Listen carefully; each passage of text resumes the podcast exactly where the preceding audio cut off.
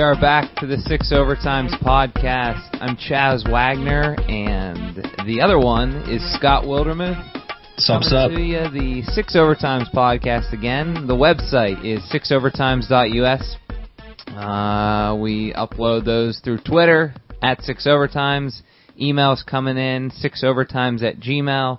We're on iTunes. We're on SoundCloud. Anywhere you want to um, interact with us, we are out there. Uh, Scott, so today has been an interesting day for.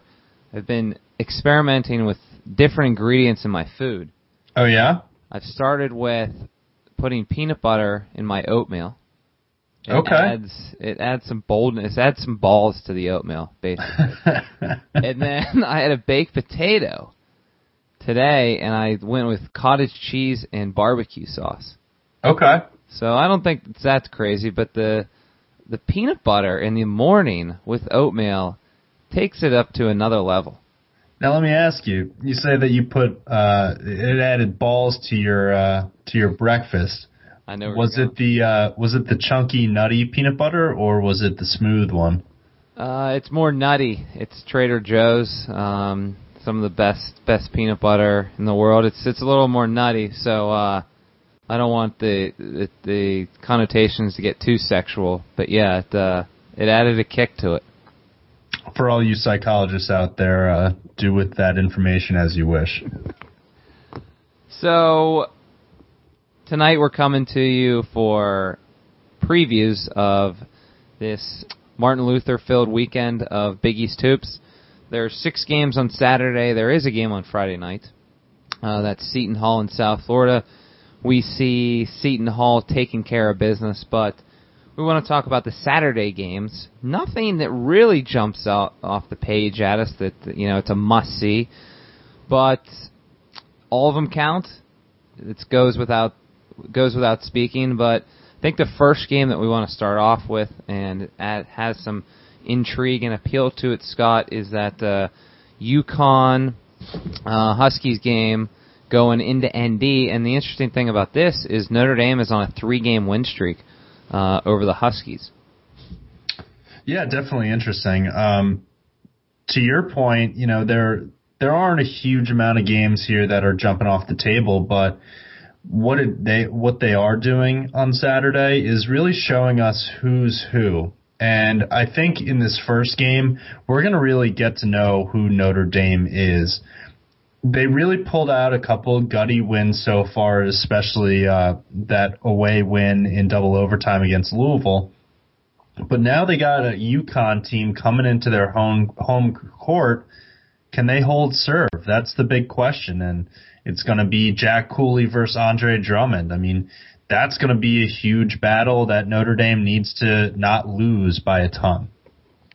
Yeah, um, Notre Dame has that. Not only have they played well against the Huskies, you're talking of, but they're on a 20, 29 game home win streak, and that was obviously helped because they were just good all around last year. I don't. I think that win streak is going to be snapped on Saturday. It's an 11 a.m. start. That's uh, that's early to get going for um, the the Big East peoples. Uh, the noon tip is is what I kind of like to get the day started a little little earlier Yeah. than than we want. But yeah, you talked about Cooley and Drummond going at it, and talking about I think polar opposites. Uh, I almost see it as uh, Nixon Kennedy in, in 1960, where Drummond's the sexy uh, NBA Mr. Flash, getting all the um, the accolades, and, and the media loves him.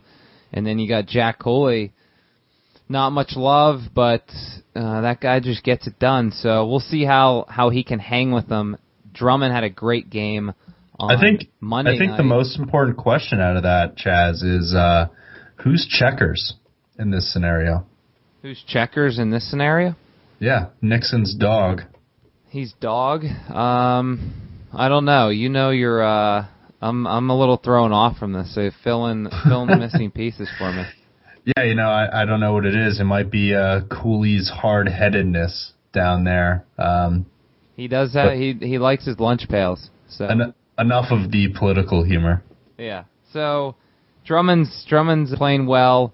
Had 20 points against West Virginia the the other night, and actually had almost half of those in the last eight minutes of the game, developing a nice baseline jumper. So it's it's going to be good to see how he. I think he can pull Cooley out of the lane um, if he's hitting on that jumper. You know, it's going to be interesting if we we talked about Notre Dame's improved defense. Um, if they can continue uh, UConn's difficulty with with taking care of the basketball. Um, almost 15 turnovers a game for the Huskies. Yeah, and that's how Notre Dame can really push the envelope and, and try to steal one here at in South Bend. I think Notre Dame really has a shot here. It seems like you're on the UConn bandwagon, but I really think that with the uh, up and coming guard play of Atkins and Jerian Grant, if as long as they don't have stars in their eyes when they're playing against Boatright, Napier, and Lamb, I think that they can hold their own against those guys. They have their length, they have their speed and quickness. I think it's going to come down to uh, the battle down low and, and what front court can really take advantage of the other one. Yeah, and talking about front courts and starry eyed, uh, let's move on to the Pitt Marquette game. And Pitt doesn't have a front court. Um, with the void. It's a void. It's a um, crater. Um, they're missing a lot of, of much to be desired on the front court and the back court. But uh, yeah, Pitt going into Marquette. Um, this is a noon tip, so get that ND UConn game started, and then flip it over to ESPNU for this one. Um, it's two o'clock. Two o'clock. Okay, so take in the UConn ND game, digest it for a little bit, and then uh, flip it over Pitt, for Pitt Marquette. Pitt's reeling, uh, total disarray, total shambles. Uh, it's one thing execution, but all the talk in the media and everywhere, and it's it's leadership. And um, can they even can Ashton Gibbs rally the troops? Can can Jamie Dixon even uh, connect with him, Scott? Can can he even is his message even going to get across to him in practice and in the pregame? Yeah, I mean, if it wasn't gut check time before, it certainly is gut check time now for the Pitt Panthers. And, you know, it comes at a tough time for these guys because Marquette themselves has had a little bit of a gut check uh, also. You know, they, they get a chance to get above 500 in league play for the first time this season after starting 1 and 2. Um, against a Pitt team that has really, really struggled all year long.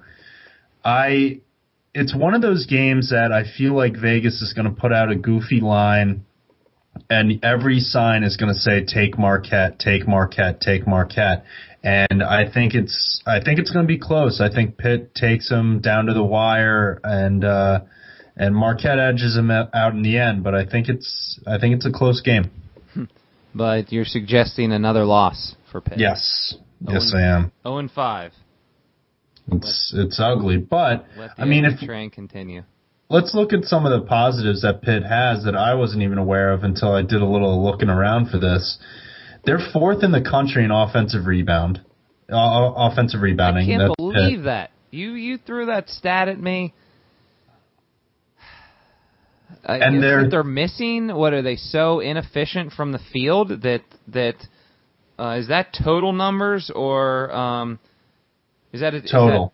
That, okay, so it's not percentage of shots. I mean, mm-hmm. just the fact that they're up there. But then the other thing, they're 13th in the country in points per possession. Like you said, they pick it's up the crazy. pace, man. I mean, I know Jamie Dixon runs a, a slower pace of play, um, but come on, man, it's yeah. uh, get them going. I think this is going to be Ashton Gibbs coming out party. I think that they're going to really uh, take advantage of those two statistics and really keep, uh, as long as they don't turn the ball over too much against Marquette, uh, because they're Marquette's so good in the open court. I think uh, Pitt stays in the game and really has a chance to win. I respectfully disagree. I think it's gonna. I think it's gonna be ugly again. I don't see any reason why Ashton Gibbs gets back on track. Um, confidence was lost. I think he was embarrassed by by their performance, and it was just Wednesday night. Um, they've got to go right back into it on the road. Uh, I think it's gonna be tough to recover. But uh, let's move on. Again, six overtimes podcast. If you totally disagree with with Scott's opinions, my opinions, or all of them rolled up into one, hit us up six overtimes at gmail.com and ping us on Twitter at six overtimes. Do it. Do it, do it, do it. Let's move on to you know we talked about Rutgers. They they took down Pitt the other night at the Pete.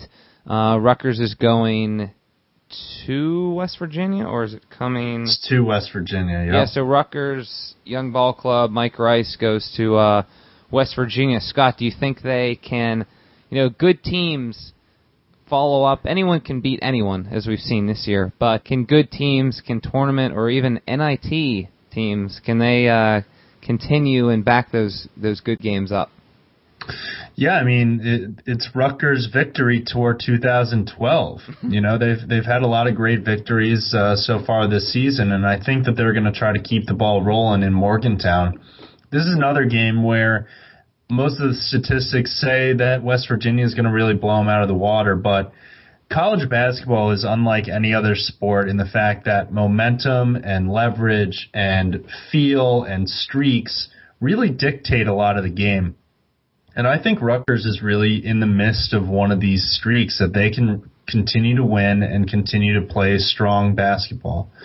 I really like them to go into Morgantown, get the W, and uh, ride the emotional Whoa. train. Yep. Ride the momentum train. Yeah. Yeah. Lots of trains leaving the station this weekend. Woo-hoo. Got the delusional train. Uh, check out the casualhoya.com. They do a nice GIF of the d- delusional train of the Hoyas as, as the year started. Uh, I don't think Rutgers will win, uh, but I'm interested to see the matchup between Jabarie Hinds and I think Myles Mack will be will be matched up to him probably. Well, probably Myles Mack and Jerome Seagears. We haven't heard much chatter and and talk of Jabarie Hinds, one from us and also from out there um, in the media about Jabarie Hinds' play.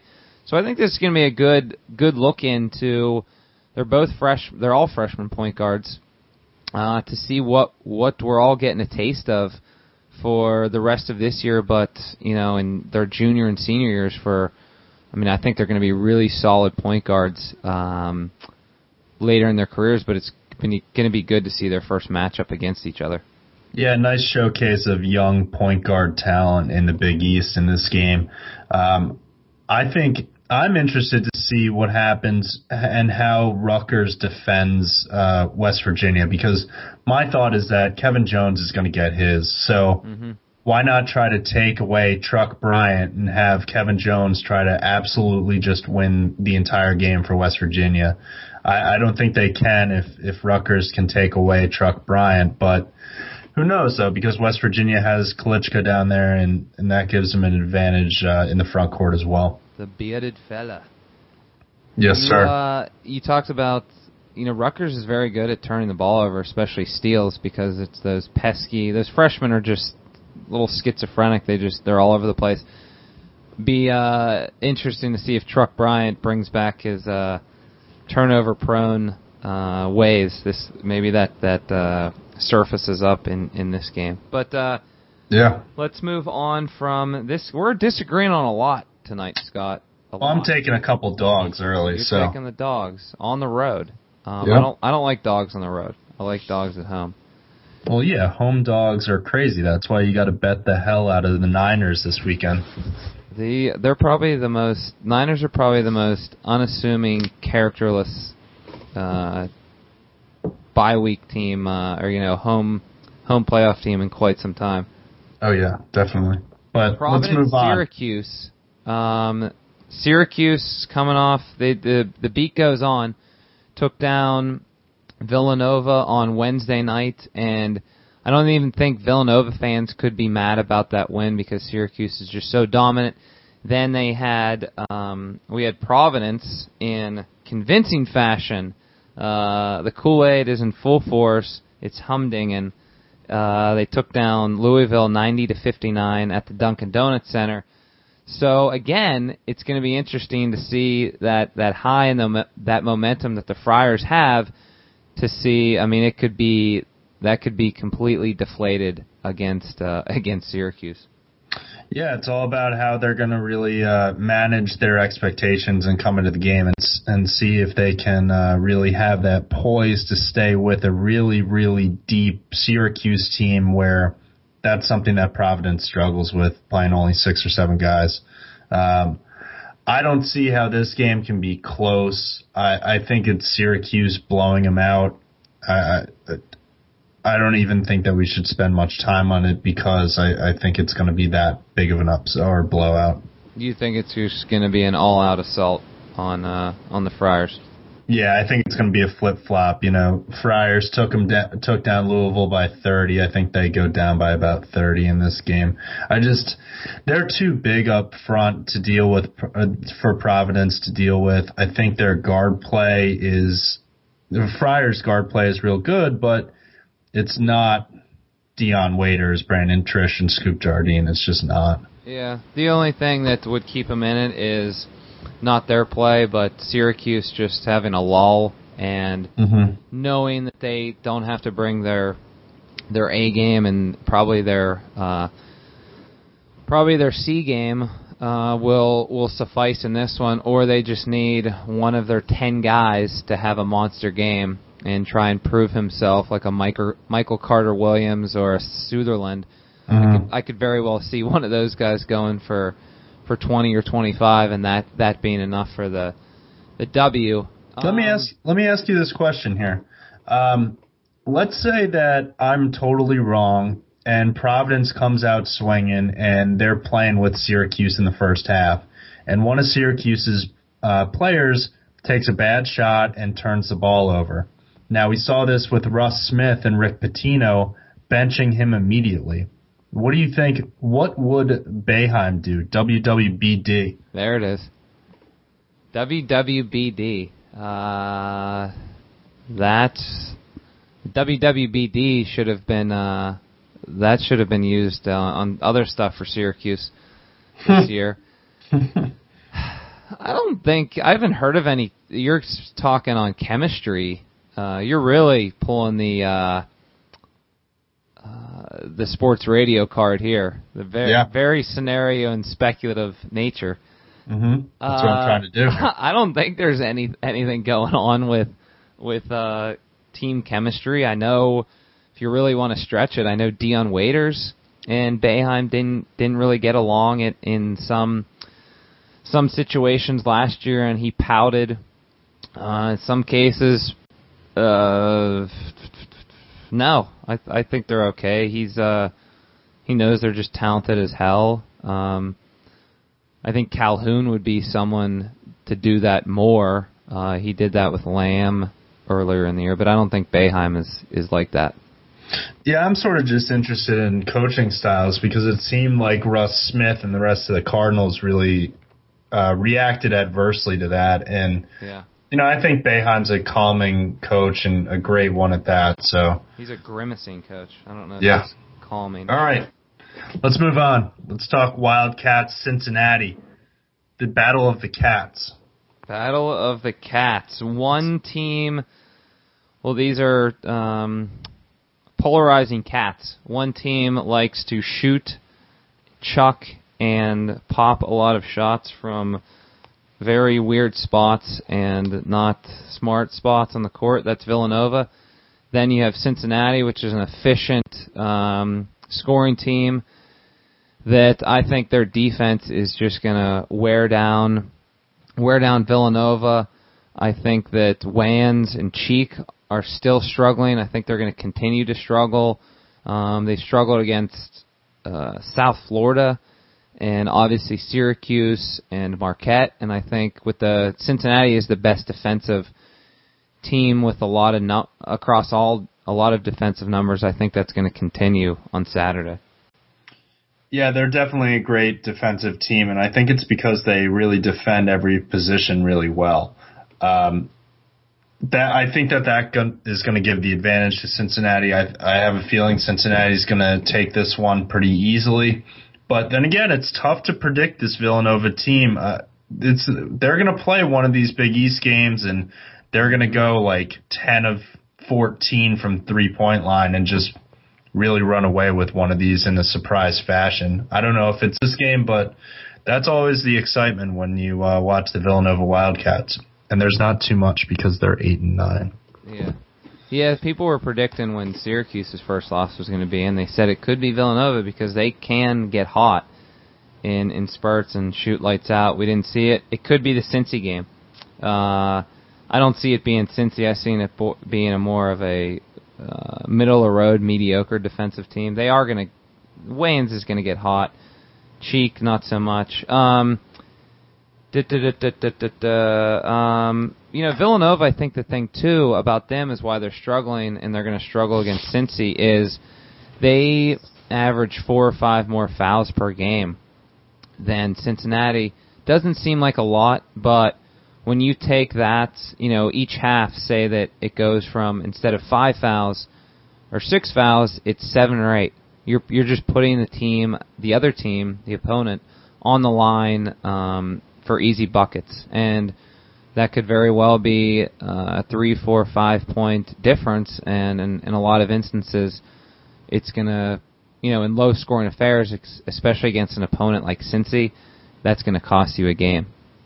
Certainly, certainly. I, I like to see. Uh, I would like to see what happens with Yancey Gates versus Mouphtaou Yarou down low, just because I think that this is going to be one of their real tests to prove that they can play at the next level as well. Um, a lot of people think Gates is undersized and mm-hmm. Yarou is not polished enough and a little bit clumsy, I guess is the right word to use. But yeah, I think that's the battle that I'm going to be watching, uh, as as well as the uh, Kilpatrick Wayns, and I think that'll be entertainment enough for me uh, as I cheer on my native Wildcats in a uh, in what looks to be a, a tough situation. Really Notice tough. how I get deflated as I yeah. I'm like, don't bleed, don't trail off, don't leave me, yeah. Scott. um, and you know, if you guys out there really think that Villanova is going to blow them out, you got a good feeling about something, hit us up on Twitter at six overtimes, and we're on Gmail over there at six overtimes at gmail.com. Write us in, we'll we'll chat about it. Um, and you know, let's move on to this last game Former that we got. We got USA got opponents. Yeah, DePaul Blue Demons uh, heading to Louisville at four o'clock on Saturday. Uh, I mean, there's not really much to say besides the fact that Louisville just got Both blown out, out by Providence. Can they come back? Uh, Louisville's. I think they're going to come back. Um, I don't think they're going to have to do much to to pull out this victory. Both teams just in their previous games gave up over 90 points. Uh, Louisville unfortunately, to Providence, as we spoke of earlier, and DePaul giving up 94 to Seton Hall. Um, it oh. looked like Jordan Theodore, Theodore was all over the court in that game. Uh, I don't see DePaul winning for a few reasons. They stink on the road. Their only road wins this year are against crappy Northern Illinois team and who else? Loyola, Loyola Chicago. Chicago. Um, so they've stayed in state for that, and both teams are miserable. Um, so going in the KFC Yum Center is is going to be tough for them. Added with they haven't beat Louisville since 2004. Um, I think that's that trend's going to continue, Scott. Um, but what do you think about? Uh, you know, is it more about the front court matchup? Is it can Cleveland, Melvin, and Faber hang with the Louisville men down low? Is that the is that key, or is it more the guard play about where Brandon Young uh, how he squares off against Kuric and Siva? You know, I sort of think Chas that it's going to be dependent upon how Louisville plays. I don't really think that as well as Cleveland Melvin can play, I don't think he's going to flat out win the game. Now, if Siva and Kuric just fall apart, I think that they can take advantage of that and certainly steal a game here. But with that said, I, I don't think that any of these positional matchups really favor DePaul in any sense of the word. Uh, they I mean, I, can't say that Krys Faber is going to do better than Gorgui Dieng. I, just I can't. And Behanan against uh, Cleveland Melvin is going to be real interesting. They're pretty much very similar players. So uh, I, I like Louisville to come back as well. I think this is going to be a sloppy game though, and it's probably going to be decided by less than a dozen points. Yeah, and for Louisville, it's just a game that they have to win. Uh, get it behind them. It can be sloppy and as ugly as they want it want it to be. Win the game, move on. It's going to be interesting to see how Russ Smith fits into uh, the Pitino puzzle on yeah. Saturday. You know, is he still going to be riding the bench and only seeing five to ten minutes of, of floor time, or does Pitino say, you know what, DePaul likes to score, and it's okay it's okay if you turn the ball over, uh, you know, a bunch in this game because you know what, DePaul is going to turn it over a whole hell of a lot as well. So we need to score uh, a lot of points to to pull this one out. Yeah, that's definitely going to be an interesting scenario, not only for this game, but for the rest of the season. You know, is Russ Smith really in the doghouse? Was it a motivational tactic? What was really going on in the game against Providence? And you know, to see how these guys can react and come back from such a disgusting, horrible, disappointing, you know, throw as many negative adjectives as you want to out there about that game. You know, see how they can respond from that. Mm-hmm. So that shall do it, right? I think so. Yeah, so, I think uh, so. And um, you know, these are the previews for uh, the Saturday games for Martin Luther King Jr. weekend. Um, you know, let's see some good hoops. I, I think that these are going to be decent matchups and close games, and hopefully we can get a couple of uh, dramatics at the end of the game. If you want to hit us up, I know we've plugged ourselves about four or five times here, but our Twitter is at six overtimes. Our email address is six overtimes at gmail.com. For my esteemed colleague, Chas Wagner, I'm Scott Wildermuth. Peace.